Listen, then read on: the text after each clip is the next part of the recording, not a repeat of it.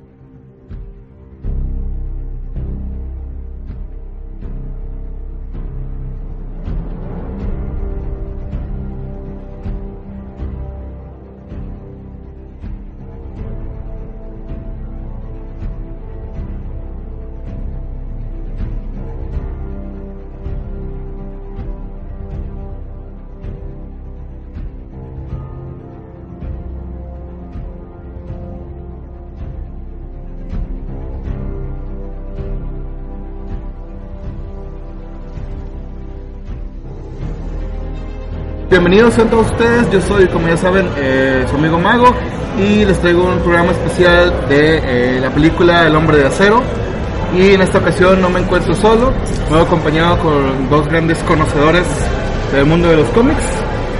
A mi derecha tengo al gran Maikus Hola, ¿cómo están chavos? Mucho gusto. y a mi izquierda tengo a Mario. ¿Cómo están? Aquí integrándome al equipo. Espero que disfruten mucho el, el podcast del día de hoy. Bueno, como ya mencioné al principio, pues vamos a hablar de la película de Man of Steel. Ah, quizás para muchos sea considerado un gran divisor en cuanto a opiniones.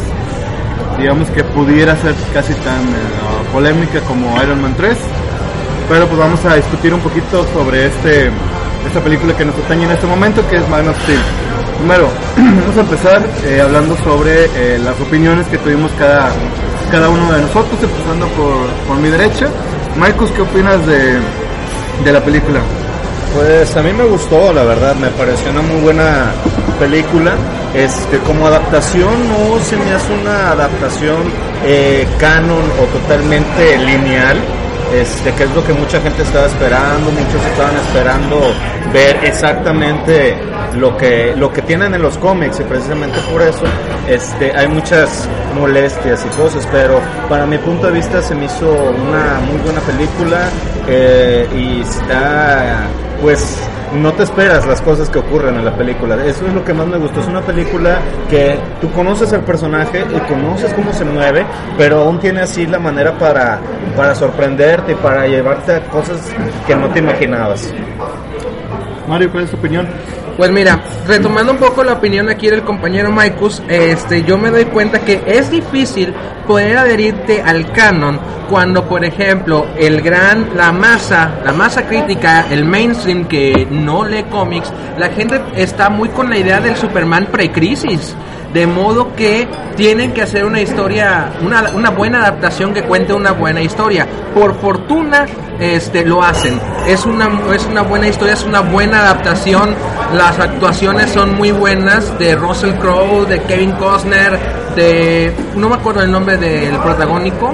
Ahorita Henry Cavill. Ok, este, me gustó mucho. Yo, yo en lo particular no soy fan de Superman, pero lo que me gustó de no ver, de, de no ver el canon aquí, fue no ver ese Superman eh, republicano, Boy Scout, sino vemos un lado más humano de, de Clark Kent. Vemos la niñez, pero vamos a, a intentar no manejar muchos spoilers ahorita al principio, pero, eh, para que lo tengan en cuenta ves la complicación de un chavito, de un jovencito con poderes, cómo batalla su lucha interna. De por sí, los chavos de ahorita y de toda la vida tienen sus complicaciones. Imagínate con los poderes aumentados.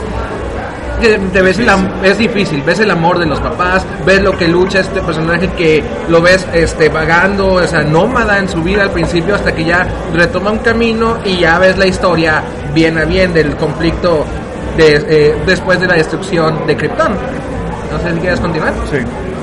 Ah, en mi caso, eh, igual como la mayoría de que los que nos pudieran estar escuchando, eh, no era tan fan de, de Superman, de hecho no es precis- precisamente mi personaje favorito, pero sí tengo cierta idea de lo que es el personaje. como, como comentan mis compañeros, pues es, es un eh, es complicado adaptar a este personaje a, dos horas y media de película que dura, principalmente porque estamos hablando de ya 75 años de historia que eh, hay que adaptarla a, a un pequeño corto lapso de tiempo. En el caso del director, que conocemos que es eh, Zack Snyder, pues sabemos que hizo Watchmen y que hizo ah, 300, que son obras que son principio y fin de, no sé, no, no recuerdo bien cuántos números son de cada uno, pero son, son historias cortas. En cuanto a Superman, estamos hablando de una serie, digamos, mensual durante 75 años que tienes que adaptarlo. Es muy complicado, hay muchos ah, historias alternativas, hay What If, hay, eh, hay, eh, hay Ellsworth. Es muy complicado, eh, por lo cual el trabajo que presentó ya final este, Zack Snyder, eh, no sé si tenga, ah, bueno, sabemos que Christopher Nolan fue, fue productor y eh, no sé si haya colaborado un poco con, con la historia, pero el trabajo que presentó al final me pareció bastante bueno, me pareció que ah, abarcó la gran, la gran parte de los, de los conceptos de Superman y le hizo ciertos cambios que a mi parecer fueron, fueron bastante buenos. Este, pues miren, yo sí me considero fan de Superman. Yo comencé a ser fan de Superman con Superman por el mañana. Yo era de esos chavos de antes de no, Superman no. Ese, e- ese es un Boy Scout. Pero no, no, no. La realidad es la siguiente. En los cómics tienes mucho. Que el quien lo escribe importa bastante. O sea, cómo lo está escrito, cómo está este, narrada la, la historia, te puede traer eh, que te encariñes o odies un personaje. A Superman durante las primeras etapas de nuestras vidas de cómics y demás, eh, se vendió como un personaje Boy Scout, este, que siempre tenía su moral y que no, este, que aquello. Y este, a mí una historia que me encanta Superman es Superman por el mañana, que es un Superman que está batallando con el ser un alien, o sea, que realmente en su ser, él, él, él este, tiene momentos de reflexión, tiene momentos este, de introspección muy, muy padres. Este, y bueno, esa historia no es para todos, o sea, al final de cuentas hay gente que no le gusta este, por el mañana, pero para mí Superman por el mañana fue una, un cambio. Este, el personaje de un tiempo para acá empecé a verlo de otra manera, porque mucha gente dice, es que no es fácil identificarte con Superman, porque Superman lleva este mucho pues código moral, aparte tiene muchos poderes y nada más lo puede derrotar que la kriptonita. Y no es cierto, o sea, la gente lo que batalla principalmente es con el código moral de Superman. O sea, el código moral de Superman que lo vuelve hasta en cierta manera como un, un personaje muy, muy caricaturizado, muy encartonado de lo que es el ideal de Estados Unidos. Ahora, referente a Watchmen y referente a 300, pues eran novelas gráficas de, de duración este Corta. corta. Entonces, eh, aquí con el caso este es de que tienes que adaptar una obra que tiene, pues como comentamos, 75 años, pero que ha pasado por tantas manos, tantos escritores, que recordemos, el Superman pre-crisis era un Superman que podía ser poderes on the way, o sea, él podía decir, no, sabes que estornudo y sacaban mil universos. El Superman que tenemos ahora cambia, que el Superman que tenemos en un cómic es muy distinto al que vimos en esta película. Yo les sugiero que si van a ver esta película, no busquen ver lo que ven en los cómics. Véanlo con un ojo más objetivo, con un ojo más de es una película, no es lo que no, no esperes lo mismo. Básicamente ese es el, el punto, creo yo. Incluso, por ejemplo, cuando si tú ves las películas, las de Christopher Reeve, las bastante venerables películas de Christopher Reeve, que eh, si te pones en el contexto de la época de los 70 el concepto que está, eh, del precrisis, es una excelente adaptación y yo creo que es la película que consagra a Christopher Reeves. Mm, los se adapta a los tiempos de ahora, del siglo XXI, del 2013. No vamos a ver algo que tenga que ver con esa, aquella serie. Y este también, de igual manera, es una historia lo que más a mí me gustó dejando atrás los efectos y dejando atrás este eh, la, la historia inclusive principal la historia secundaria del conflicto humano del cuando se da cuenta este muchacho que es un extraterrestre. O sea el, el shock con el que debes entrar en esa edad debe ser así horrible. Y, me, pongo, me, me- me pon- te- me pongo mucho en el lugar de ese joven. Y eso es lo que a mí más me atrajo al momento que tiene la conversación con su papá que le enseña la nave y todo y toda la situación sí sí te llega sí te llega a mí sí me eso fue la parte que a mí más me gustó Ok, ahora tenemos, por decir, muchas críticas en general, no solamente hablando de la película, de eh, la posición o del cómo es el Superman. Que es que depende mucho de qué Superman te haya tocado. Digamos que si fuiste niño en 1930 y te tocó el Superman de la época dorada que no era tan fuerte, no era tan rápido, no tenía tantos poderes. Eh, ¿Esperabas ver ese Superman en la película?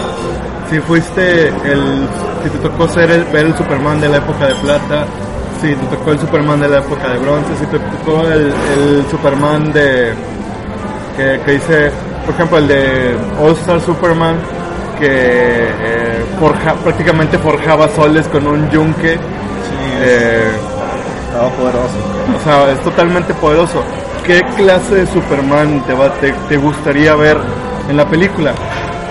Eh, independientemente de esto, eh, la personalidad o los valores que pudiera tener Superman en, en- en esta historia, eh, básicamente deberían de ser los mismos, porque en todas las historias, o en la mayoría de las historias, tenemos que eh, Clark Kent, pues, Superman, se forjó, creció con los con los ideales que le inculcaron tanto Ma y Pa Kent. Y eh, a lo mejor eso es un, son, son, son ideales que son muy conservadores y muy muy de, eh, El de sueño Estados americano. Unidos, del sueño americano y que la mayoría de nosotros no pudiéramos con, concordar. Sin embargo, eh, son, eh, son méritos o son creencias muy válidas que eh, pues, al final de cuentas dices, no, pues es que es muy, muy, muy ñoño el personaje. En cierta forma, pues es muy comparado con el Capitán América, que en cierta forma tiene esos mismos ideales. Y en, en otro, en otro, apuntados, enfocados hacia otro fondo, hacia otro punto, pero igual son, tienen el mismo, la misma base. Pues sí, este, algo que yo considero que es este importante en este, en este punto de, de analizar a Superman y su película sobre todo, es este Superman como este Superman como ícono, o sea, eh, el personaje, sí, en la película, algo que mucha gente se está quejando, eh, o que yo me he tocado, so- yo he escuchado quejas tanto que algunas sí las entiendo y les digo, ah, no, pues, pues entiendo tu punto de vista y otras que se me hacen bobas. Pero principalmente hay gente que se queja que, ay, es que ¿por qué no pasaron bien el, el origen? El origen mucha gente ya lo conoce y o sea, yo creo que no era tan necesario enfocarse en un ori- origen cronológico como el que eh, muchos están exigiendo. De hecho, mucha de esa gente se quejaba de, ay, otra vez van a contar la historia del origen. Otro punto es de que en esta historia mucha gente se queja de que Superman no estuvo salvando a nadie así directo como en otras películas, pero salvó tu, bueno, no voy a decir spoiler por el momento, pero sí hace movimientos este que son muy de él. Este Superman como símbolo, ese es el punto aquí. Él, ese, en esta película siento yo que se esfuerza más por mostrar lo que representa ser Superman o que es el, el símbolo. Inclusive el trailer te lo dice, el, el avance de cine te dice que eh, eso, esa es el que pasa. Dice, no, es que en mi pueblo significa esperanza, porque eso es lo que carga él como personaje, él es la esperanza. Sí, o sea, eh, inclusive, sin ser esto spoiler, cuando ya lo último que le dice tu, su mamá es, "Me- mejora el mundo al que vayas, haz un mundo mejor.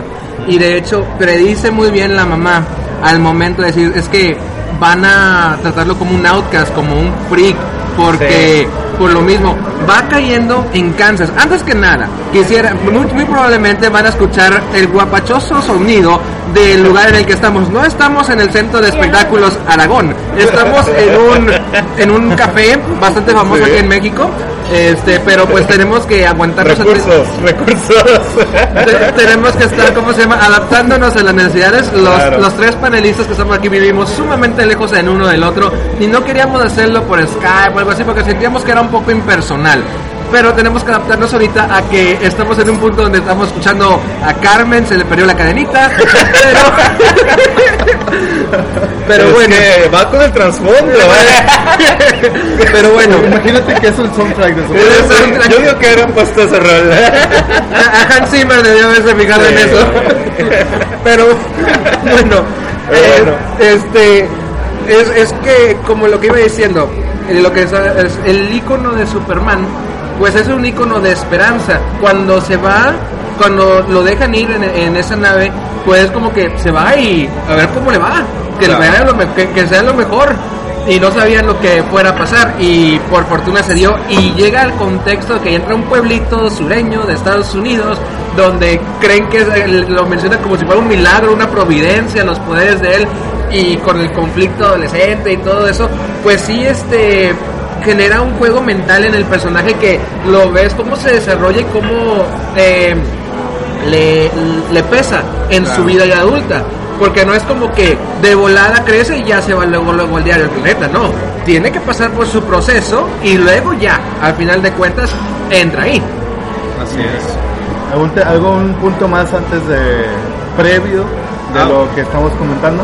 Bueno, algo que yo me gustaría comentar referente a esto es este el hecho de que en los mismos cómics este ya cuando se rediseña correctamente el personaje de Superman se le da el origen de este de que él viaja por el mundo y tiene esas aventuras, vaya. Entonces, o sea, mucha gente dice, ah, no, es que eso no le, sí le pasó. Inclusive, otro punto muy importante que se me hace muy, muy importante en este punto, una de mis otras historias favoritas es la de Red Son, de Superman, el hijo rojo. Que es, ¿qué pasaría si Superman hubiese caído en la Unión Soviética? En Ellsworth. Sí, exactamente. Es una gran historia Y también, o sea, te refleja, ¿cómo ves eso? O sea, el personaje sigue siendo el mismo. Así es.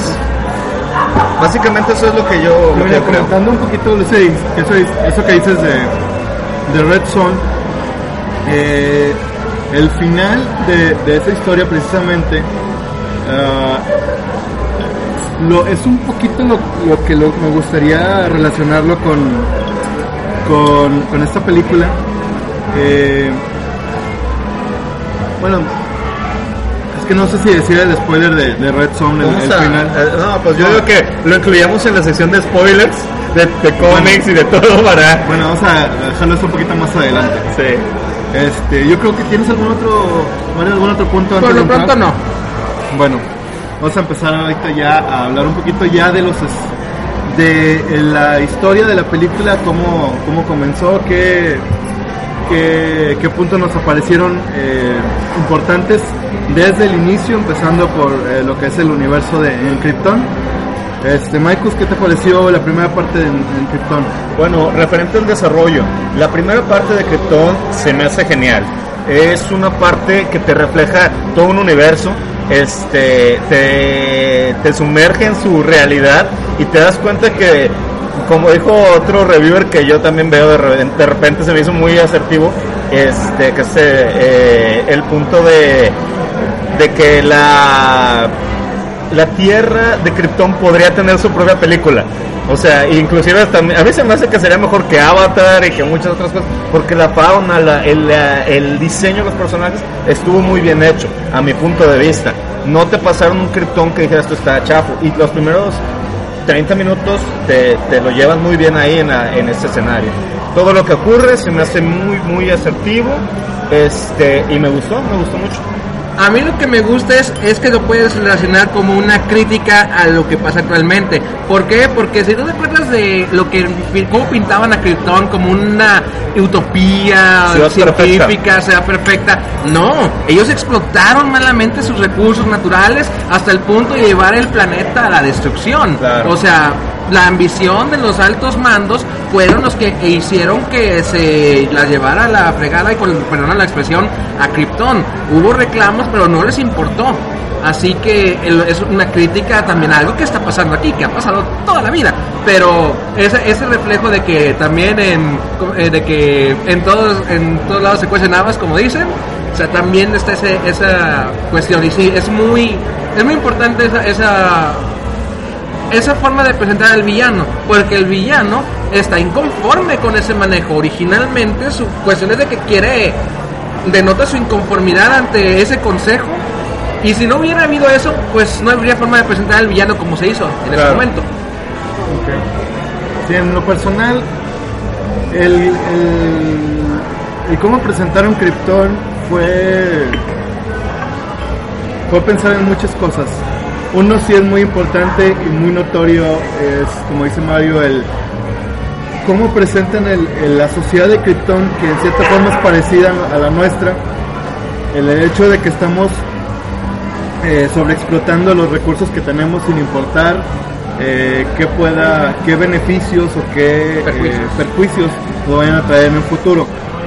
Eh, este concepto de, de, eh, de un Krypton sobreexplotado, si bien hay, hay, hay visiones en las cuales Krypton es una- un mundo utópico, hay otras visiones en las cuales Krypton es, eh, es sobreexplotado y por eso cae, este, ocurre eh, la explosión de, de este planeta.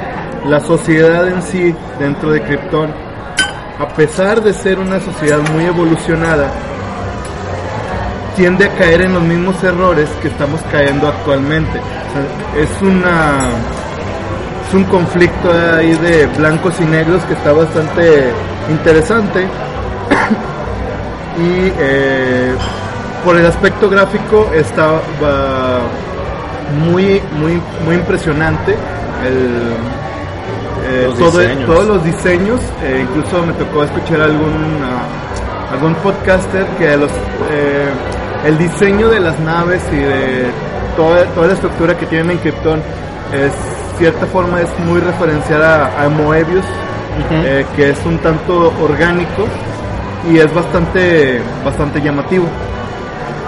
Esta otra cosa es de que, no sé ustedes, pero a mí me dio así como que una imagen medio comunista ese Krypton, con que ya nacen con un papel los, los personajes, o sea, y de que Superman, o sea, lo menciono porque se me hace como, bueno, Estados Unidos siempre quiere puntualizar ciertos puntos, pero Superman este es nace, o sea, a diferencia de eh, los otros personajes que ya te dicen, no, es que aquí todos nacen, o naces guerrero, o naces así, naces así. Y, aquí fue diferente, o sea, esta es la primera vez que mencionan un Krypton donde es tipo Matrix, o quien era que ya son niños fabricados en lugar de niños nacidos. Sí, hay, muchos, hay muchas referencias en las cuales, ah, bueno, Man tiene, es una mezcolanza de un montón de cosas. Desde Matrix, ah, incluso si quieres verlo de- del anime por las peleas, ah, de, de sociedades actuales, como, como dice Marcus, mucho comunismo en el hecho de que a lo mejor todos somos iguales, todos tenemos una casta que, que seguir y todos vamos este, enfocados a, a un trabajo en especial que fuimos Yo fui desarrollados. criado para eso, o sea. Sí, sí, sí. Así es. Bueno, Yo, bueno, yo creo que ya reflejé el punto que quería hacer mención de ese eh, parte de la película, de esos primeros 30 minutos de, de lo que te muestran en Krypton. No sé si quisiéramos pasar ya a cuando la... a ver, un poquito antes. Vamos a empezar a- también un poquito con los quieren críticas que se han eh, Desarrollado. desarrollado en esto, sobre todo en este punto. Eh, una de ellas es, por ejemplo, y que lo, lo vemos más adelante cuando Clark habla con la conciencia de de, ah, De de. ¿Por qué, eh, por qué es mandar una Clark solo a la, a la Tierra y por qué no fueron ellos? Siendo que se ve, en cierta forma, se ve en la película eh, que tenían mucho tiempo para poder crear una nave más grande que pudieran ir los tres. Yo creo que porque, no sé, o sea, creo, es este, eh, pues seguir manejando el que, pues Jorel, si, te- si recuerdas, él estaba preocupado por salvar a, a todos, o sea, él tenía la idea de, de salvar a todo el pueblo, entonces él decía, vamos a emigrar de este planeta, pero este, muy probablemente por lo mismo de estar trabajando en eso, descuidó eh, el trabajar en una nave para él y su, y su esposa, tuvo que hacer como un proyecto rápido, no sé. Sí, yo lo que me di cuenta es el hecho de que también a él le preocupaba de que dice, ¿por qué no exploramos para obtener los recursos que se requerían? Eso lo mencionan al principio de la película. Pero pues al, al- al gran consejo que, pa- que al principio le, le vino sin cuidado. Sí. Porque ah, en aquel entonces los recursos energéticos ya se habían agotado. Y fue el motivo por el cual se empezaron a meter con el núcleo del planeta Krypton que eventualmente desató la destrucción del planeta. Exactamente. Yo lo veo más a que Llorel lo vio como que es el fin de, de las, de nuestra civilización y ya no tenemos por qué, o sea, ya terminó nuestro tiempo y ya no tenemos por qué seguir luchando por um, tratar de sobrevivir. Claro. Esto nos se encuentra con choca con las ideas, digamos que preestablecidas, en este caso del general Zod y por eso hay la, la lucha, que, que en este caso no sé si fui la única persona en la cual eh, le encontró cierto parecido el general Zod a Joaquín Phoenix en Gladiador. Se pareció un poco. Y este y el momento en el que están peleando, pues sí me dieron ganas de, de gritar Maximus, Maximus. Yo, yo, por ejemplo, al villano lo relaciono más con Khan, el villano de Star Trek, especialmente en la película 2, la de la ira de Khan.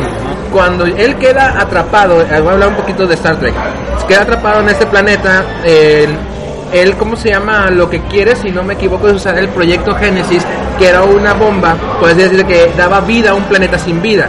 Pero si este planeta tenía vida, lo iba a erradicar la vida de ese planeta, si no me equivoco. Y era como que un fin, era- sin importar los medios, era alcanzar el fin.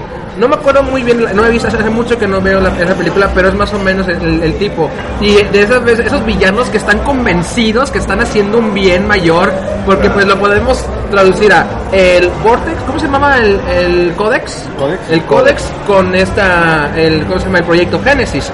Este, yo, yo lo relacioné mucho de ese modo. Cuando ya ves que cuando se le ha disparado Kal-El, no, es, viene con el, el Codex. O sea, lo que le importaba a él, a él, en general, no era Kal-El, era el Codex que Claro. iba disparado junto con él. Continuando con lo, lo que es la película, eh, Clark Kent llega, llega a la Tierra y nos encontramos con el Clark Kent ya crecido que se fue a, a- Quiero pensar que alrededor del mundo no sé con qué recursos. No llevaba recursos, de hecho. No, no es, lo, tenía. es lo que yo entendí, que no tenía ningún, ninguna clase de recursos. Estuvo viajando por todo el mundo tratando de encontrar su identidad, dado que ya en un flashback, bueno, posterior, nos dicen que eh, el Paquén, Jonathan Kent, ya les le explica que él no es un no es un humano cualquiera, Es de este mundo. un extraterrestre. Sí. Entonces él sale a- al mundo a, a tratar de encontrar su identidad, que lo veo un poco parecido, ahora que lo, leí recientemente, eh, Superman Tierra 1, podemos ver a un Clark Kent eh, diferente, pero que tiene el mismo concepto de ir a, a recorrer el mundo para tratar de encontrar su identidad. No sé cómo, lo ves. Bueno, yo por mi punto de vista, eh, creo yo que es el, el viaje, o sea, e- e- ese viaje que él tiene, de hecho, es lo que comentaba hace unos momentos, de que mucha gente quería ver la nave caer y que se lo toparan los Kent y, y que saliera como ya vimos en Smallville, como ya vimos en las películas de Christopher Reeve. Que de hecho sí lo pasan, pero es un- una escena Es rapidísima ¿no? rápido. Es para que te acuerdes de que eso pasó. Sí, o sea, y en realidad, o sea, bueno, eh, yo creo que no es tan, el orden en la, en la película no es tan mal, o sea, mucha gente lo considera mal porque querían verlo así, eh, de esa manera lineal.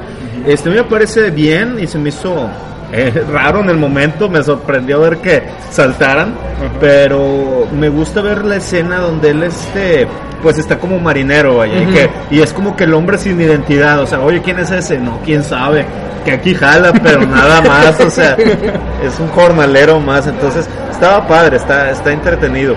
Este, no quiero hacer muchos spoilers tampoco de, de esto, pero eh, las situaciones que se ve envuelto son muy de Clark Kent a un nivel distinto, vaya. Sí, es este, eh, me, me, me gusta también esa parte, me gusta, me pareció bueno. Sí, o sea, y aparte puedes ver la, lo innato que es en él involucrarse en pro del débil y del que está en problemas. O sea, desde, desde toda la vida, entonces es, es parte intrínseca del personaje y que no lo puede negar. Él tiene la habilidad y tiene el poder de salvar a tal o cual grupo de personas en tal o cual eh, situación y lo hace. A pesar de que tenga conflictos internos, a pesar de que posiblemente tenga algún tipo de resentimiento contra la sociedad que no lo entiende, clásico de los Sí. cómics, este, Soy él- adolescente. pero sí, o sea, él no abandona ese código que es común en todos los superhéroes. Ahora, justo en esa parte, eh, cuando es cuando es marinero se encuentra en una en una situación en la cual eh, rescata a unos rehenes y termina en el mar, digamos.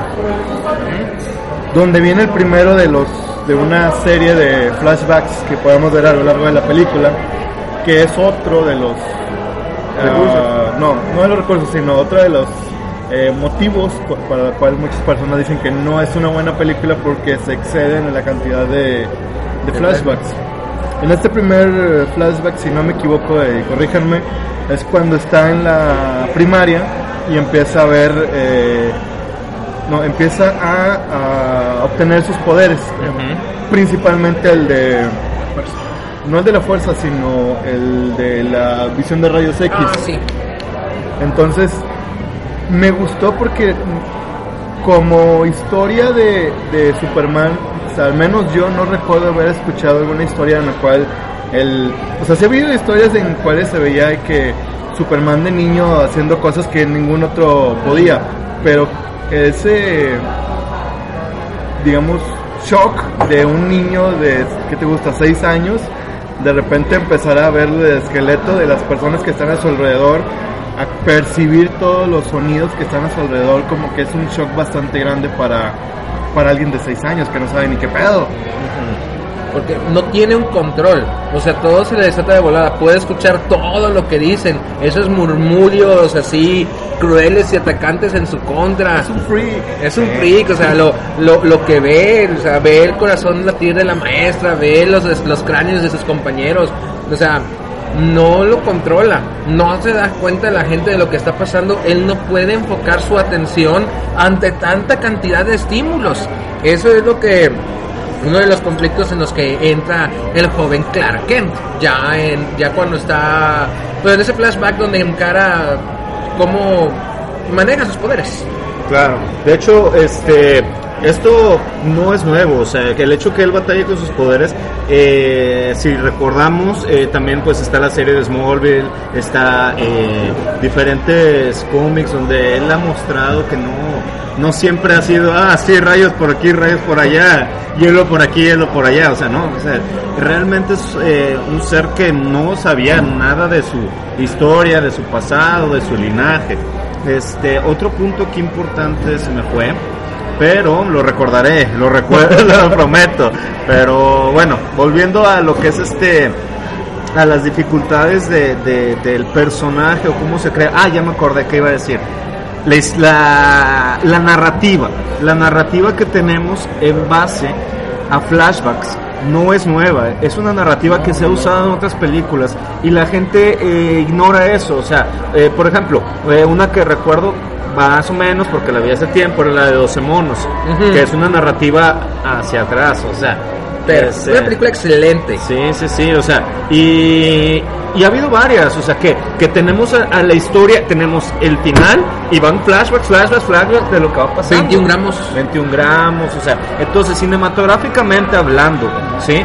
El hecho de que la película tenga muchos flashbacks no, no es este, no, no, no, no debería afectar para la narrativa.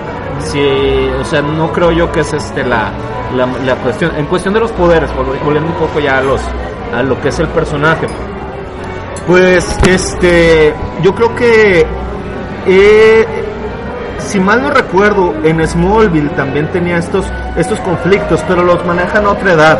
Los manejan a él ya cuando es grande, cuando es un adulto, o sea, cuando ya tiene un poco más de conciencia espacial. Aquí estás teniendo un, un niño con, que lanza rayos a lo mejor, quién sabe, porque nada más vimos eso, de que podía ver a través del cuerpo, No, pero... pero sí puede lanzar rayos porque cuando se encierra en el, en la- en el loco, Ah, cierto. él, Sí, él sí, sí. calienta la perilla para que no puedan entrar. Imagínate un niño que pueda lanzar rayos, o sea, o sea, qué responsabilidad de no, pues lo mató, señores.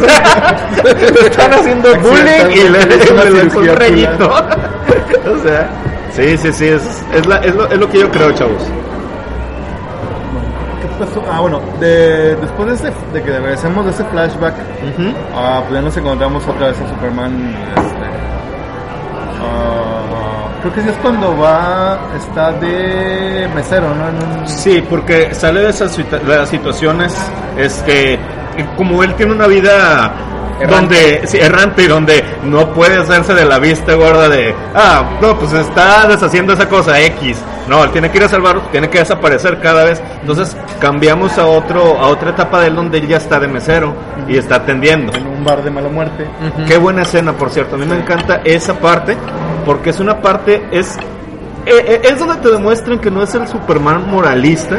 Que, que, que, que toda la gente critica y, y lo que me sorprende que la gente ahora está reclamando de no quiero mi Superman moralista o sea No ¿y lo te quejabas de eso No, es que sí lo tiene, porque es, es. Tengo la paciencia para no agredir, pero si me desquito. Exacto, eso es lo que digo, pero Super- el Superman de los cómics no lo haría. No. ¿Sí me explico? Porque él tiene que hacer lo que está correcto. Bueno, pero es justificable porque es un Superman que, bueno, es más bien, es un Clark Kent que todavía no es Superman, todavía no es la figura Exacto. de, de, de respeto de, ah, ese güey es chingón, yo quiero ser como él. Exacto. Sí, no, y es entendible. De hecho, pues también, como platicábamos antes de las grabaciones, o sea, yo esto lo considero de algo que ya es conocido por la internet como el Nolanverse. O sea, que es el universo de Nolan. Nolan y sus cosas. Entonces, en este, lo más seguro es que, este, pues, No la metió su cuchara. Exactamente, o sea, y, y pues es que están creando su propia realidad de las películas. Ahora, pasa en los Avengers, pasa en, en Iron Man, en, en todo Marvel ya pasó, nada más que la gente a lo mejor no es consciente de eso. Acuérdense de cuando, cuánto problema no hizo la gente porque Spider-Man lanzaba este, la araña, de, de, de telaraña desde la piel. De que, lógica. de Yo que tuve no. muchos problemas con eso. Mucha No, gente, mucha gente. Y, y ahora que, pero deja tú, ahora está el otro punto de que ahora ya tienen los cargadores en la nueva de sorprendente y la gente, ah, ah, ah. O sea, muchos hasta, este, pues bueno, creo, creo que ese tuvo un poco más de aceptación esa, esa película, pero no fue el gran impacto de que, ¡yay! Los cargadores volvieron. O sea, no, no Sí. pasó así. Mario, ¿qué opinas de esa escena? Bueno, De- sí, de toda esa escena de, No, bar. la verdad es de que sí, o sea, tien- tú lo manejaste como yo lo hubiera hecho, o sea, primero fue defender el, honor de la dama, esa es una. La segunda, aguantó vara porque bien pudo haberle dado un par de cachetadas y ponerlo en coma. Rayos por los ojos. Rayos para todos. Sí. Pero eso sí, le, le hizo un desmadre el tráiler muy bien merecido. Sí, sí, sí. Y pues obviamente es como que bueno, ya, me tengo que ir otra vez. Claro. Sí. Y eh, pues supongo que de ahí seguimos con otro flashback que sería el del transporte escolar, si no me equivoco. Y es que, bueno, yo no me acuerdo cuál fue primero, la verdad, pero. Porque nada más la he visto una vez, pero yo estaba súper, súper, Pero duper. Mario, que tú lo tienes más reciente. Bueno, este, este, va el autobús, se poncha una llanta, pierden el control, caen del puente y este está todos por ahogarse. De no estaba Superman o el pequeño Clark Kent, to- a todos les había llevado pifas, pero no. El muchacho se sale y empuja el camión hasta, hasta un lugar seguro. Y de hecho había un morrillo, como siempre hay alguien en, en el El plazo que está, el caguengue, Sí. que, que, que anda ahí bulleando. Sí, de hecho te introducen esos dos personajes, a, a Pete Ross y, Y a a Lana. Lana. Sí, a que mí lo son. que no me gustó fue por qué le hicieron tanto ah, énfasis, no tanto énfasis, sino que se enfocaron un poco más en Pete Ross y dejaron a Lana Lang muy sola en esa escena, según yo recuerdo. Pues es probable que es por cuestiones de tiempos y aparte porque querían darle más al interior romántico de Loisa que al de Lana, o sea, porque imagínate, hubiera sido una novela televisa ahí con las dos, entonces eh, creo yo que es por eso, pero quién sabe. sí, sí. pero que lo manejaron así como que la novia de la secundaria, prepa. Claro. Pero bueno, Sí, o sea, luego ya ahí es cuando pasan de que están hablando de que es que, ¿qué onda con Clark? ¿Por qué está haciendo eso? ¿Qué, qué pasó ahí? Eh, que es la, la mamá de, de Pete. Y, sí que llega Pete Ross con su mamá a decirle, es que yo, es que mi hijo vio que su hijo hizo esto. Y este, y, pues saben el problema de qué les digo, o sea, la mamá de que qué les digo, porque o sea, sé que tiene eh, pro- capacidades diferentes, por difer- por decir algo, pero no sé cómo manejarlo. Y ahora ahí viene la, la, la escena más ah, que creo que fue la más criticada de, de- de todas, que fue eh, la, la, la plática que tiene Con su papá.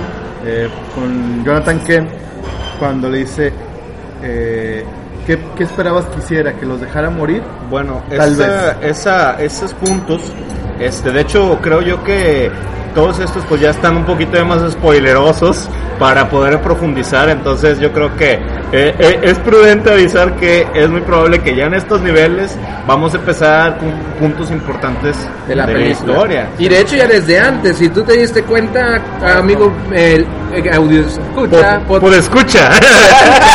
este, te, ya te has dado cuenta que estamos hablando ya de la película. Ya ha pasado un rato desde su estreno y va a pasar todavía más rato de lo que tal vez se edite y se suba. Así que esperemos que no le arruinemos la experiencia a nadie, pero ya... No, pero quien la quería ver ya la vio. la- Eso exactamente. espero, sí. Si no, no. Pero no, sí- pero como quieran no hemos dicho algo tan, tan, tan así, tan revelador en la historia. No, pero creo que partiendo del punto que dice Mago, en delante, ya hay, ya hay datos, ya hay cosas que son un poco más apegadas a la historia y pues de que yo consideraría como spoilers así fuertes. Señores, ya llevamos 41 minutos. Sí, no, pues es que está larga las pláticas. Igual le damos un poquillo ahí de, de velocidad. Órale. Este, bueno, ¿qué opinan de esa escena de lo que le dice eh, eh, Jonathan Kent a- A mí Jonathan Kent no me gusta. Me encanta el personaje de Llorel. Me encantó, es como que el científico este romano guerrero que siempre esperé. O sea, el defensor de todos los geeks. así, porque Llorel siempre ha sido un, pa- un pacifista. O sea, siempre lo habíamos visto como. Y acá no, acá es este uno de los mejores peleadores de Krypton por lo que vi. Pero bueno, este, pero en cambio el personaje Kevin Costner, a mí en lo personal, yo prefiero el Jonathan Kent de Smallville, me gusta más. ¿Por qué? Este, no se me, se me fue el nombre totalmente de este chavo, de este señor que lo hace. Su apellido es Snyder, no me acuerdo. No, es, sí, bueno, quién sabe. Pero bueno, ustedes todos saben, sí, me han visto Smallville, han visto al Jonathan Kent de ahí, y ese Jonathan Kent se me hace muy interesante. Este Kevin Costner, para mi gusto no está, eh, no me gusta cómo lo manejan. No me gusta porque se me hace como que en lugar de educarlo a usar y a esconder bien sus técnicas, su poder, es no, no, no. porque no. De hecho, con, la con los camaradas que fui a, a ver la película, inventamos o declaramos como la Cosner, que ahorita llegaremos a eso. No, es, es que sí, ahorita que lo, yo, yo la acabo de ver hoy. O sea, la, la vi hoy la película y, te- y la vi en un formato bastante feíto. Bien padre. Bien padre. bueno, el caso es que Por no- medio alternativo. Sí. por medio alternativo para poder llegar con algo. Bueno, el caso es que sí es una moral bastante reprobable. E- Esa frase en particular, o sea, ¿cómo les dices que no? ¿Cómo Exacto. lo pones en a lugar de, de duda? Eso no se hace, o sea, lo salvas, te sordeas, eh, lo que sea. De hecho, yo pensé que cuando se hunde, sí iba a ser el ahogado, como que "Ah, yo acabo de salir, acabo de ándale. salir. No pensé que fuera a rescatar a este Pete Ross. No, no, no vi esa, no lo vi venir. Pero yo pensé que, sí- que esa iba a ser su forma de, de sordear su, el rescate. Claro. Bueno, pues era complicado porque ya lo había visto Lana Lang y Pete Ross fue, fue digamos, quien lo, quien lo delató. Sí. Pero lo hace con buenas intenciones también, o sea, de hecho, bueno, yo, le- o sea, si se fijan bien, los personajes de esta, de esta película son humanos. La ma- o sea, todos tienen muchos errores y demás, pero de hecho el papel de Kevin Costner, o sea, este eh, es un humano, o sea, tampoco me voy a poner de que "Ah", o sea, no puedes hacer eso. O sea, pues, bueno, sí me puse, en ese rato sí me puse, pero ya meditándolo y digiriéndolo digo, pues bueno, pues es, Es que es complicado porque es, estamos hablando de que sería... Tiene miedo. Eh, es que tiene miedo porque él no quiere que su hijo sea expuesto a una sociedad que no lo va a entender antes de tiempo. Eso por un lado. Por otro lado, estamos hablando de que es la manera de pensar de una persona de de rancho de allá de Estados rancho, Unidos. digamos, media baja, que no tiene igual tanto, tanto cultura, tanta apertura de mente. Es en cierta forma justificable el hecho de que piense así. Sin embargo, ah, lo hace ver, digamos, como un buen padre en cierta forma, pero como no tan buena persona. No, pues yo creo que este personaje eh, es mejor llevado en Smallville, la verdad, o sea, para mi gusto, o sea, eh, eh, no sé, o sea, me daba más la impresión de un padre que te voy a aconsejar bien, ¿sí me explico? O sea, te voy a dar un buen consejo. No, no, no, escóndete, escóndete, es abajo de la piedra, por favor, o sea, ni si te ocurra lanzarle rayos a la gente, ¡rayos! Eso era lo más cool del universo, los rayos. Bueno, prosiguiendo. ¿Qué seguimos con el sigue, sigue- Seguimos con la escena o con la parte de que ah, cuando descubren la, la nave, ¿no? En, en el Donde le muestra que, bueno, hijo, resulta que no era nuestro hijo. Ahí está la prueba, una nave espacial. O sea, qué padre, ¿no? Descubrir que eres alguien así, pero bueno. Y que le da la, la UCB de, Sí, de, de Krypton. de Krypton. Sí, sí, sí. Y que ya está, bueno, ya es la parte del Ártico, ¿no? ¿Sigue? Sí, Cuando ya encuentran la, la nave enterrada que según esto lleva 20.000 años, Años. ahí. Que es cuando introducen a Luisa. que es cuando Ah. todo se analiza que esto está relacionado con el cómic precuela, que si no lo han leído tienen que leerlo, está bastante chido. Muy Eh, Aquí pues nos encontramos a, a Clark Kent que es un cargador más. Lo que llama la atención es el hecho de que ¿Salen sea- de criminales? salen no que es una digamos una, una investigación del gobierno super secreta que en la cual está eh, relacionada a Clark Kent porque sí.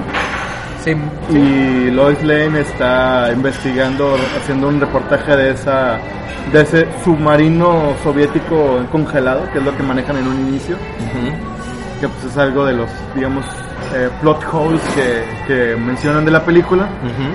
Y encontramos aquí que eh, Superman se encuentra con, con la nave que le va a enseñar que algo más de que, es- que no es este, de esta Tierra, de este planeta.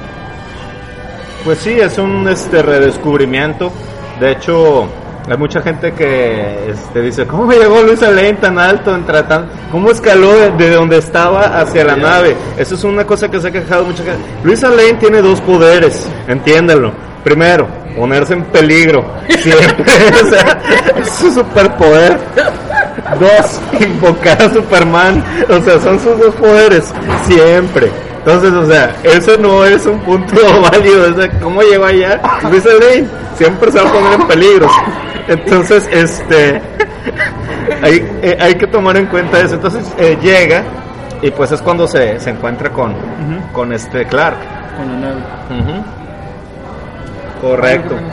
No, este, pues la verdad es ya es como que llega ahí y de que te, te, man- te maneja la parte donde en Estados Unidos no puedo, ¿cómo se llama? Tocar la investigación, pero aquí en esos terrenos, aquí yo me meto y siempre manejan Mi ese- es más grande. Eso creo que le dice. maneja siempre- es que la- to- las de hecho desde Luis Luis and Clark las nue- nuevas aventuras de Superman la serie noventera te manejan una Luis Lane algo prepotente algo yo todo Claro. lo puedo y aquí también de hecho desde las películas de Christopher es parte de su personalidad Te- mm, es su la forma como introducen al personaje es así como que yo todo lo puedo y yo voy a encubrir qué es lo que está pasando aquí que sale este Christopher Meloni de V Sí, es lo que decía yo de los criminales, no la de, la de, ¿cómo se llama? Law y Order, La- sí, de- sí, la de la ley y el orden. Sí, sí, sí, de hecho, este, el personaje de Luisa siempre ha sido marcado como un personaje que tiene fuerza, ¿sí? O sea, tiene una fuerza distinta a la de Superman. Superman, dentro de, oh, sí, el superhombre, sé que más, no tiene tanta fuerza como Luisa en los sentidos de, las de carácter, exactamente. O sea, se- la que manda en la casa, pues ya sabemos quién es. Pero, este, pero, ¿cómo se llama? Eh, pero bueno, o sea, como les comento, o sea, el personaje está bien, la actriz me pareció bien, este, y, y pues me gusta también esta, esta parte, o sea, de, creo yo que realmente actuó muy Luisa y el otro actuó muy Clark, o sea, Sí, cuál debe ser. Exactamente. Aquí ya eh, pasamos a la parte en donde ya empieza a ver a la conciencia de Jorel. Este. Bueno, es. Eh, Clark está investigando, llega.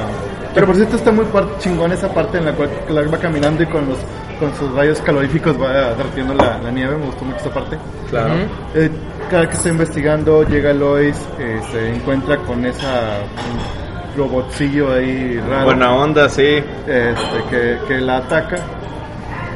Este, eh, Clark usa, utiliza sus conocimientos improvisados de medicina para cicatrizar su, su herida. Claro. Digamos que la, de- la deja ahí se lleva la, y se lleva la nave a otro lado. Y es ahí donde empieza la, la interacción con, con la conciencia de, de Llorel. De. Y le empieza a, plat- a platicar de que vienes de un planeta llamado Krypton, que chingó a su madre, chance, y viene a buscarte un güey llamado Zod, que va a venir a madrearte. Ups, sí. Eso también, bueno, la verdad se me hizo algo medio medio irónico y pasado de lanza, o sea, explota el planeta y salvamos a los criminales mandándolos al espacio. O sea, o sea, o sea, sí, su castigo será sobrevivir al apocalipsis solos. O sea, o sea, tan solo eran como 18 sí. cabrones. sí, sí, ya sé, o sea, pues todos los ahí Lo que no todos los rojillos. Lo que no entendí también es un poco de las de las críticas es ¿Cómo chingados se salieron de la zona fantasma? Ah, es este. parte no la entendí. Es que bueno, cuando le hacen la condena lo hacen por un como que un tiempo limitado, de 300 ciclos, que no sé cuántos en tiempo, pero pues termina la condena y es como que sale. Sí, ya. Pues no se supone que salieron de ahí cuando explotó. Sí, es que como que falló algo en el. Pues es que ahí la señal Sí, wireless estaba muy baja, entonces valió queso. Entonces, este, sí, o sea, no, no, no, no te lo clarifican mucho, o sea, pero el chiste es que se escapa. Se escapan y es cuando va, siguen el rastro de la nave de Kalel. para poder ver dónde está el códex. Porque es lo que les lo que le importa. Sí, Soder es un muy buen villano. O sea, este, yo ahorita, eh, referente a Sod, eh, me gustaría hablar un poco más adelante cuando ya hace su aparición triunfal, pero eh, referente a, a- bueno, ahorita estamos en la etapa donde eh, se revela que, oh, eres extraterrestre y vienes de una raza de, de extraterrestres romanos super viriles. Sí, y yo estoy en una USB. Pero está bien genial, la verdad, o sea, Y es ahí donde le entrega este, la, la, la pijama conmemorativa de, De la familia. de la familia él. sí.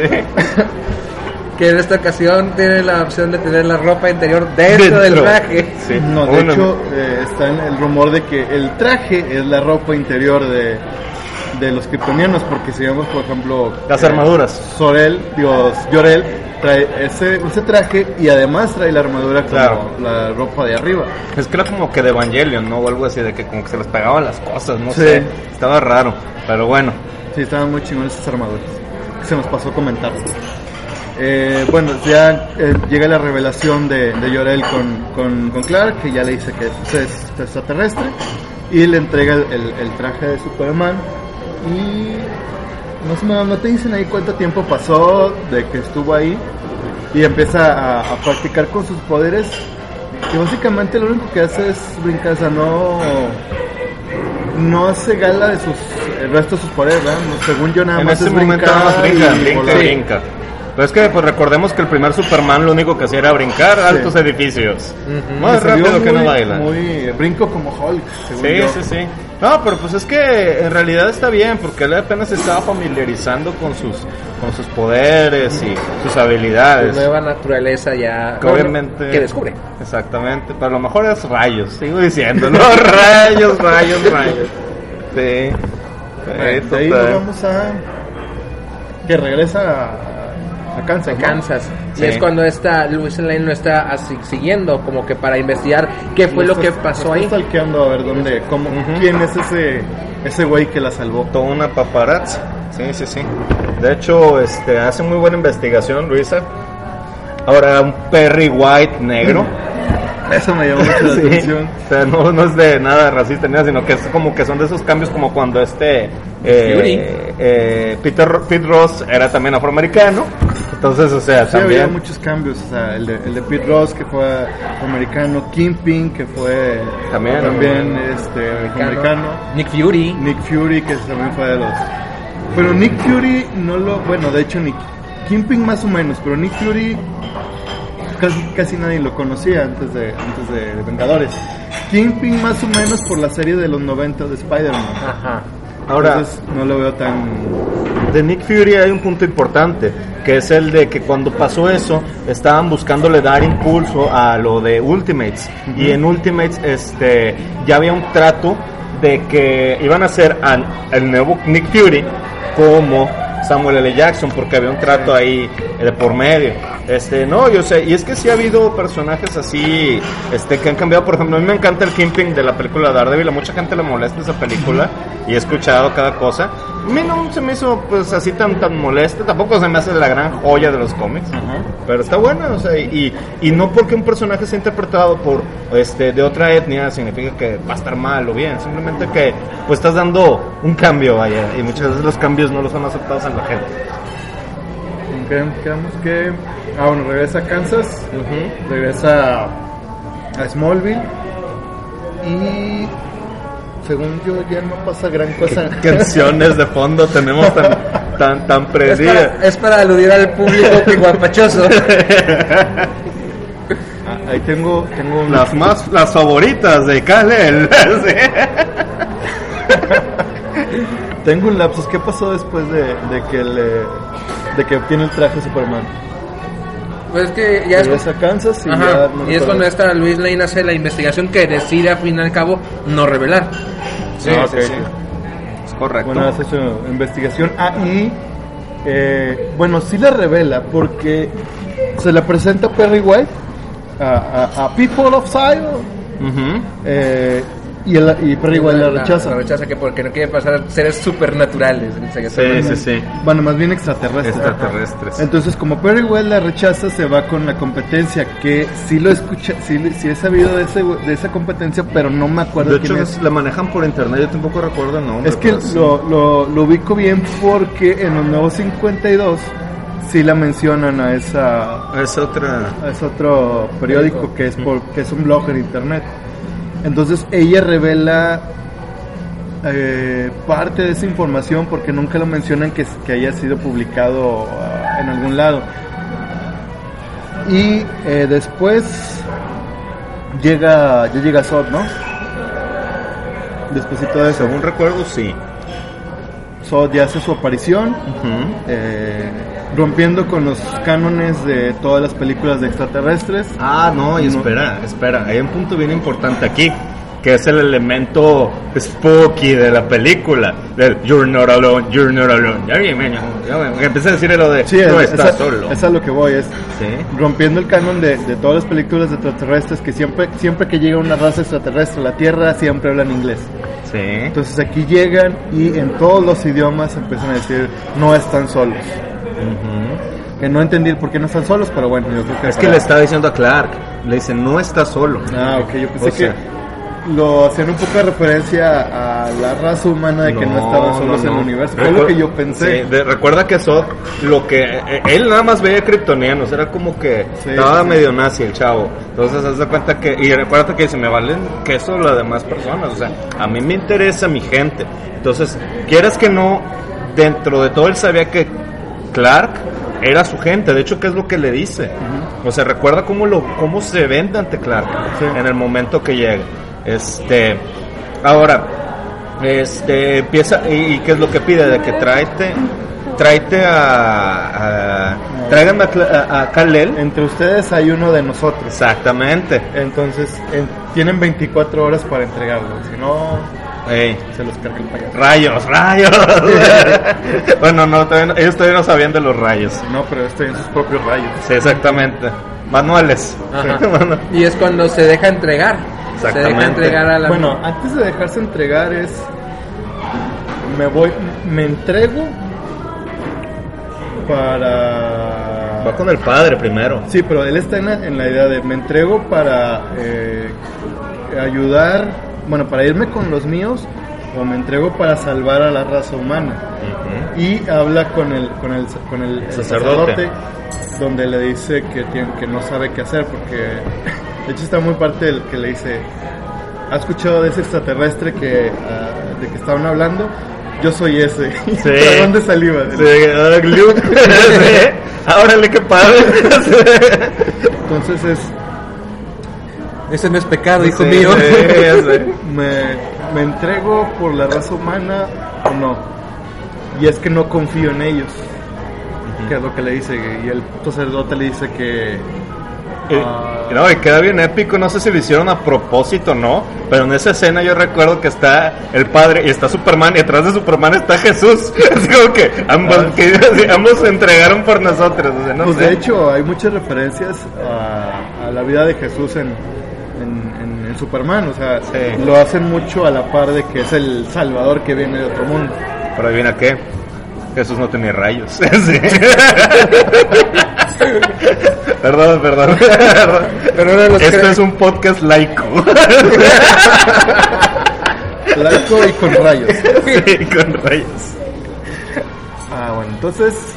¿Qué sigue?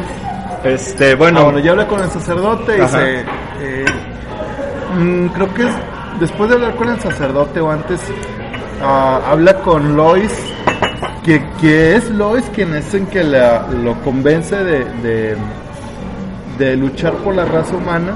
Sí. Pero no, pero eso es, eso es cuando Pero es que la, eh, con el él- sacerdote y luego se va a entregar. Ajá, y pide hablar con ella. y pide hablar con ella porque eh, el FBI Ya la fue a buscarla porque el, el, el, digamos pseudo periodista la, la quemó en público de que no De que sí, ella, Luisa Lane, la que viene acá como Iron Man, la que vive en tal calle, tal, tal, tal, o sea, no. Y fue el FBI y todo ahí. a- eh, a buscarla. la capturan y encuentran el tienen una, una reunión que es este donde Batman interroga al Joker Canijo. ¿Es cierto? De hecho pensé que iba a salir Batman ahí también Sí, de que en el cuarto de al lado. ¿Dónde está?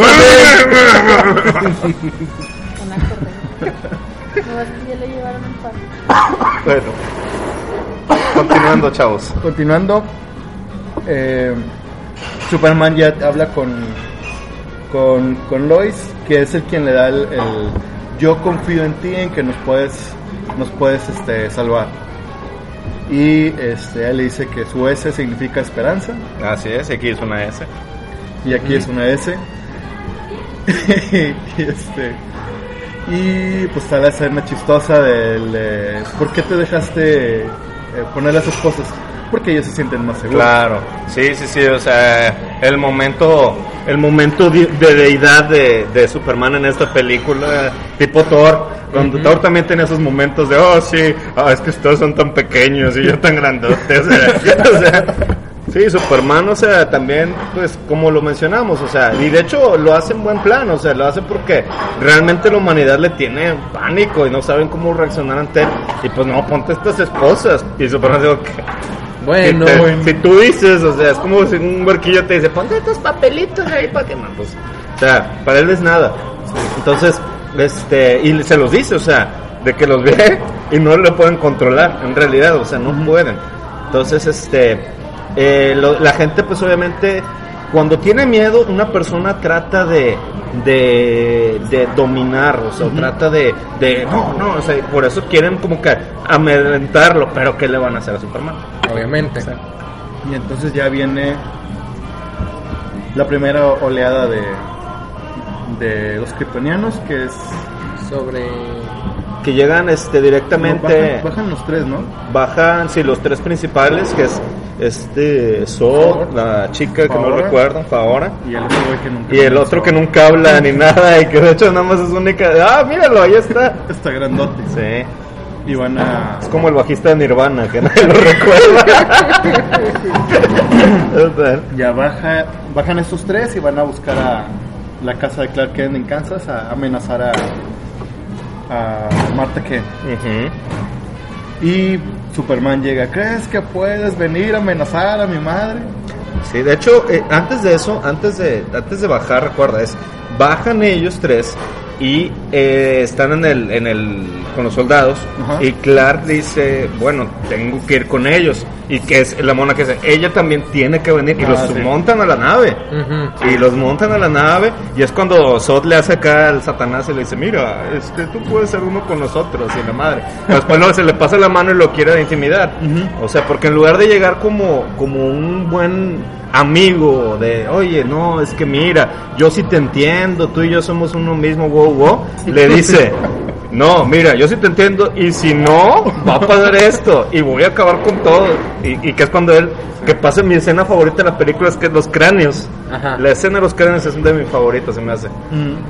Este, entonces, este, ahí tenemos a un Zod, que ahora sí ya podemos hablar un poco más del personaje, que él, como decía Mario, o sea, pues tiene un objetivo, o sea, tiene, eh, es este, es un manejo diferente del personaje. Zod lleva años existiendo, y pues todos recordamos a que era pues, o sea, el Zod de, Sí. de Christopher Reeve, que no recuerdo tampoco el nombre del, del actor No, tampoco. este pero era buenísimo también pero era muy cómico. Sí este no es cómico este de hecho lo único que se me hizo chistoso a mí en lo personal fue de que mira está rasurado ahora tiene barba es más malo. O sea pero nada más. O sea fue la única diferencia. Este pero en realidad o sea es muy buena muy buen actor. Y mueve el villano. este muy buen villano. Y él este pues tiene un objetivo que es reconstruir Krypton. su planeta. Y él pelea por su gente Sí. sí, eso es algo que puntualizan mucho en la película pero pelea diferente a Superman. O sea, Superman protege y este vato conquista. Es diferente. Sí, Sí. porque Zod está. Su función es conquistar, ser un guerrero. Es ser un soldado. Y es sin importar, el fin justifica los medios. Claro. Y- sin importar que con lo que vaya a hacer vaya a exterminar a la raza humana, él quiere rehacer con reingeniería genética a los cripto, a- un nuevo cripto. Exactamente. La terraformación buena onda. Y ya empiezan los madrazos.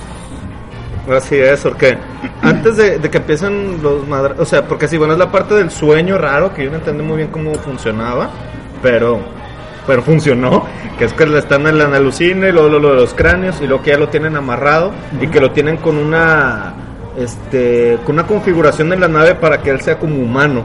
Así cambian la atmósfera de la nave para que sea similar a la de Krypton. Sí, y que tiene dolor y todo eso, y que esta Lois tiene su máscara acá, buena onda. Sí. Y es cuando la USB salvadora nos Ah, hace el paro, que- que le- bien canijo. Que la, la encierran en un calabozo que tiene una terminal para que puedas poner una USB para Claro. poder escapar. Oye, pues, ¿cómo vas a cargar tu celular? o sea, esta gente piensa en todo.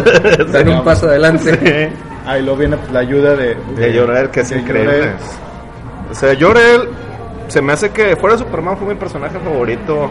Así, badass total. O sea, no necesitaba estar vivo para ser badass. Era genial. Entonces, y, y- cómo maneja la nave y todo eso. O sea, está muy, muy padre, la verdad. Así es. Y luego ya ay- ayuda a escapar a, a Lois y hace algo en la nave que no recuerdo qué es para que vuelva a tener la, la atmósfera de la Tierra. Y es cuando Superman se empieza a, soltar de, de sus ataduras que le tenían para hacerle no sé. Ah, le querían extraer el. No, todavía no No, sabían. todavía no sabían. No. Pero, No, no, lo estaban torturando de camaradas, ya sabes, como la banda.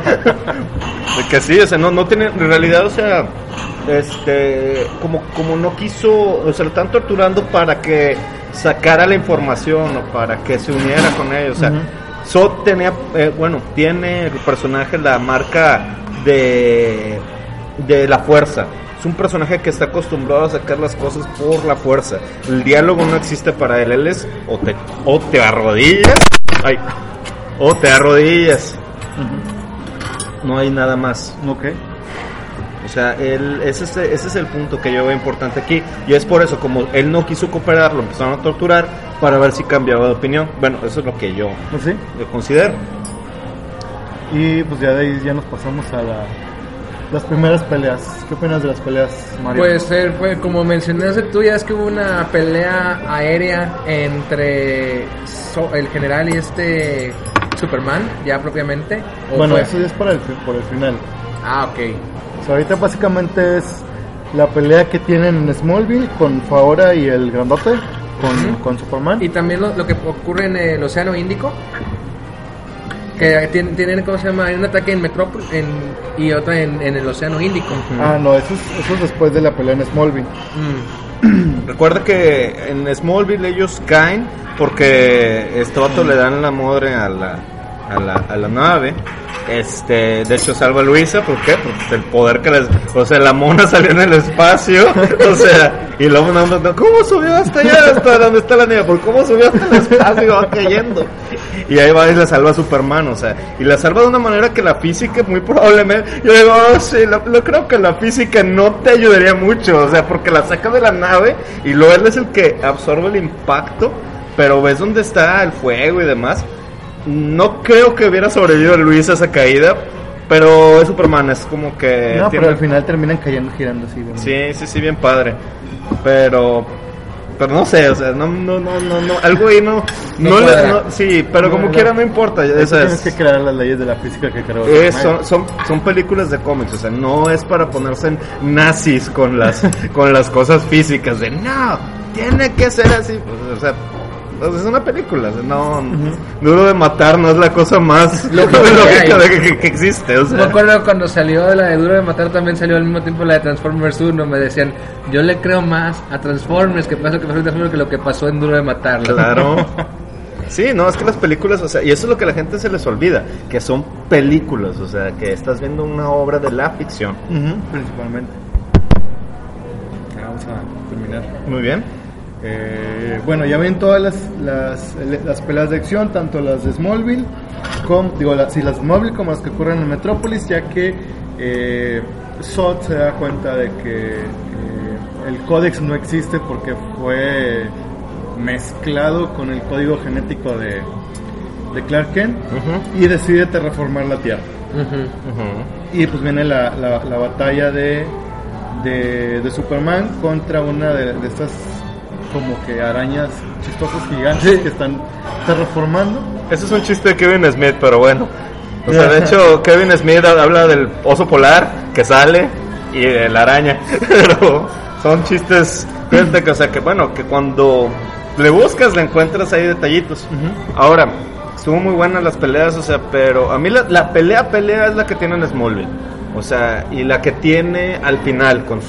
Son las dos, porque la de la araña está... Esa está- está bien, está, está de, está de De, de alguna manera tenían que destruir esa cosa. Está de rebanes, sí, pues nada más de camaradas. Este, pero sí, o sea, la terraformación, ¿qué otra cosa pasa?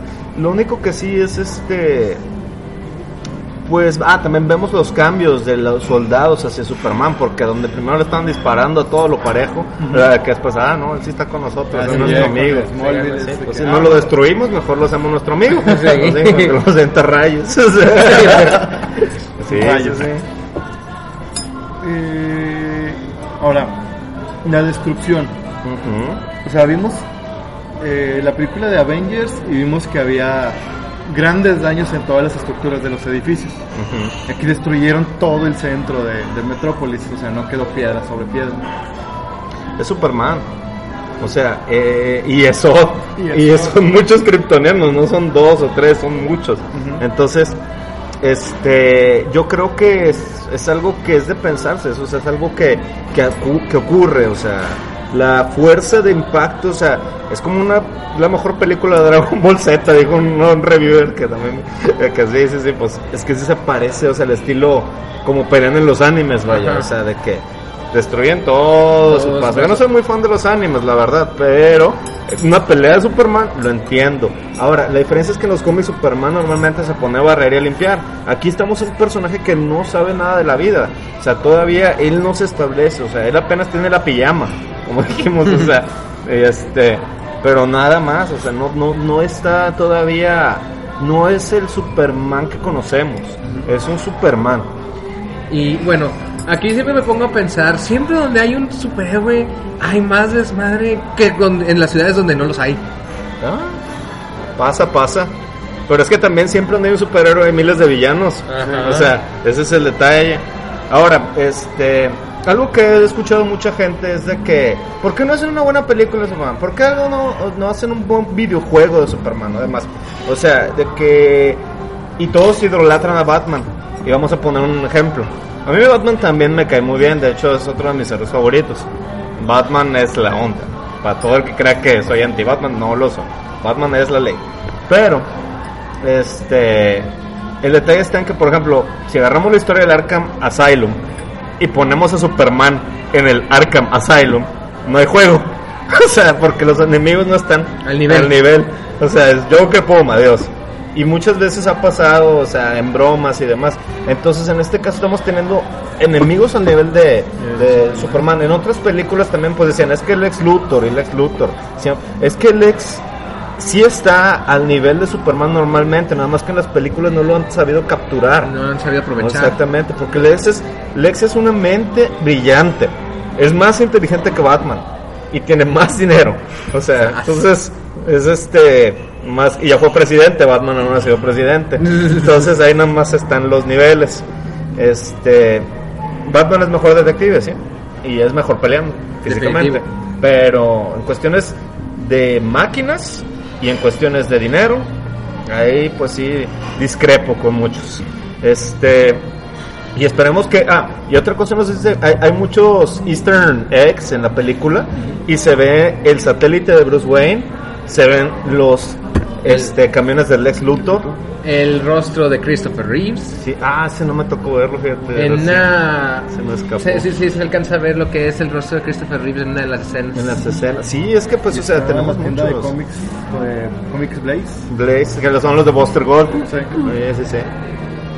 Este. Yo quiero llegar ya de una, de una vez para terminar, darle un poquito ya para esto. Eh, pues la escena más criticada por parte de los, puri- de los puristas, El mayor spoiler, por cierto. el mayor spoiler Así es que que, eh, Superman mata a Zod. Sí. Superman no mata. De hecho, yo en esa parte me quedé en shock. Yo también. O sea, yo quedé como cinco minutos, pasó la película y yo sentí así como que, ¿cómo? O sea, ¿qué acaba de pasar? ¿Qué acaba de pasar? O sea, no sé cómo reaccionar ante esto. Por eso yo decía, esta es una película que te sorprende, porque en ese momento no lo ves venir, o sea, dice Superman va a hacer algo, no sé. Deja tú, o sea, la familia también andaba haciendo show, porque bien pudieron correr para el otro lado, la verdad. Sí. O sea, todos los, pero no, querían escena dramática, de hecho esa familia hizo que Superman fuera asesino. Pues. Pero bueno, este, ahora, es, o sea, yo creo que es un, es un- no es la primera encarnación de Superman que mata, en sentido de los Earthworlds, en sentido de, de, de las tierras este, Fuera del canon. Exactamente. Por ejemplo, este otro spoiler para los que no, para los que han jugado Injustice, también es otro spoiler. Ahí va. Superman, este, pues es el malo de Injustice, entonces, chan chan chan, ese. Y lo hace eh, porque todo empieza porque mata al Joker. Y después se va rematando como si fueran enchiladas, de mato aquí, mato allá, no, no va conmigo, lo mato, ah, lo mato, o sea, entonces... Rayos. Sí, rayo, rayo, rayo. De hecho, sí, sí, sí. Está muy padre, la verdad, el Injustice, pero... Pero sí, o sea, y eso es otra cosa que mucha gente también criticó en su momento, pero son Ellsworths. Superman soviético también ha hecho eso, o sea, y ahí Superboy Prime mató también, o sea, dices, "Ay, Superboy Prime era el niño más chiflado del universo, pero bueno. No quiero, yo quiero mis juguetes. Yo fue, para mí fue, como es, fue, fue un shock porque, o sea, el hecho del cómo lo mató, o sea, fue, fue choqueante. El hecho de que matara fue choqueante. Fue, y aparte porque no, no esperabas que Superman, en una película de Superman, de, Mate. de sus orígenes, mate a alguien. Y eh, pues muchos, muchas personas están en contra de que no, es que Superman no, debe- no mata, no debe matar. Y, y eh, esto me hace algo de conflicto porque en Iron Man 3, el cambio que le hicieron al mandarín, quienes aplauden, Ay, quienes Dios, aplauden no. eso están en contra de que, hayan hecho, que Superman haya matado. Sí, sí, sí, sí. No, es que son. No, no, no, el mandarín. No, no, no. No vamos a hablar del mandarín. No, No, no, no. no. O sea, no. No vamos a entrar, no vamos a correr, Eso, eso de dejamos comer. el otro lado, sí, otra, otra vuelta, con otras rolas más apropiadas. Ahorita estamos en la fiesta del. Pero bueno, este, Mario. No, la verdad, coincido con todos, fue un shock porque, pues sí, no te lo imaginas, en una película tan mainstream, tan al mercado no experto, no especializado, que luego, luego le, lo, bueno, no luego, luego, sino que haya, que lo maten al general, si es así como que, wow, tú pensarías que hubiera hecho cualquier otra cosa, pero lo matan, pero... Está bien porque es parte del Nolanverse, como. Exactamente. O sea, eh, nos metemos de nuevo en esa cuestión. Cuenta una buena historia a pesar de que no sea exactamente lo que tú crees que deba ser.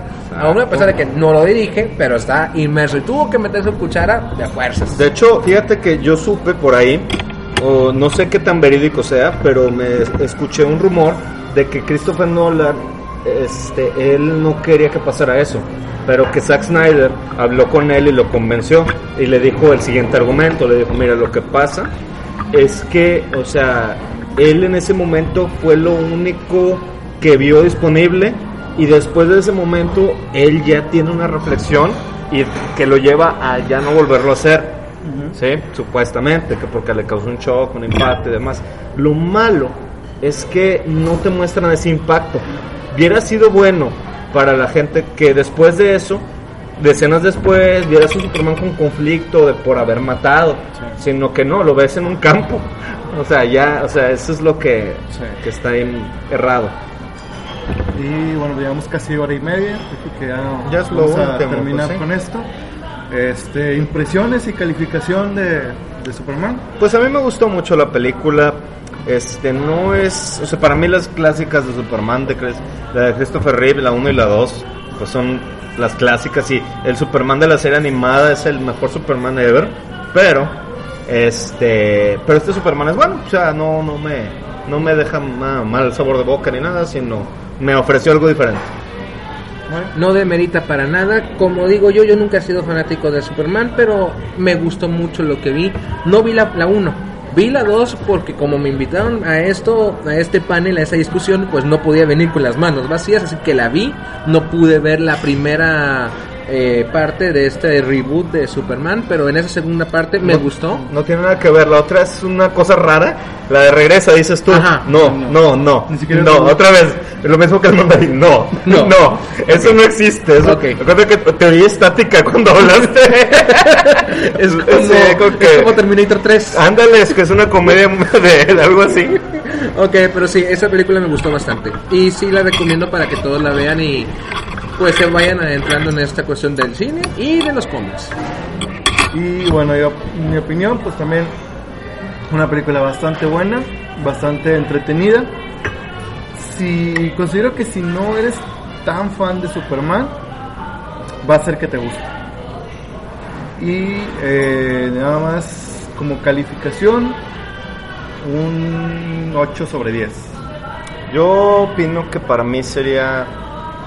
Pues un 9 más. ¿Nueve? No, yo, yo opino que un 8 también. Bueno, pues esto fue todo. Este fue un episodio, especial del Calabozo del Androide. Gracias, eh, Maikus y Mario, por haber participado. A ti por la invitación. Eh, De nada. Pues nos veremos la- en el próximo programa. Ya estaremos este, discutiendo de qué tema vamos a, a hablar y esperamos sus comentarios. Eh, vamos a cerrar con. eh, nos pueden escuchar eh, el- tanto los anteriores como los, los podcasts que vengan en el calabozoandroide.blogspot.com y a mi- eh, en Facebook también estamos como el, eh, facebook.com diagonal calabozo del androide y a mí me pueden encontrar en Twitter como arroba arcomuy y ustedes no sé si quieran dar algún medio de, con- de contacto Maikus Bueno, Mario. este, a mí me pueden contactar por Twitter. Este, también es eh, Maikus, pero nada más le ponen H entre la M, H, Y, K, H, U, Z. Porque Maikus ya estaba ocupado. Bueno, eh, a mí me pueden encontrar en mi Twitter que es arroba el Mario RDZ de Mario Rodríguez, el Mario RDZ. y bueno eso fue todo esta semana nos vemos en el siguiente programa Hazlo. Hasta luego, chavos.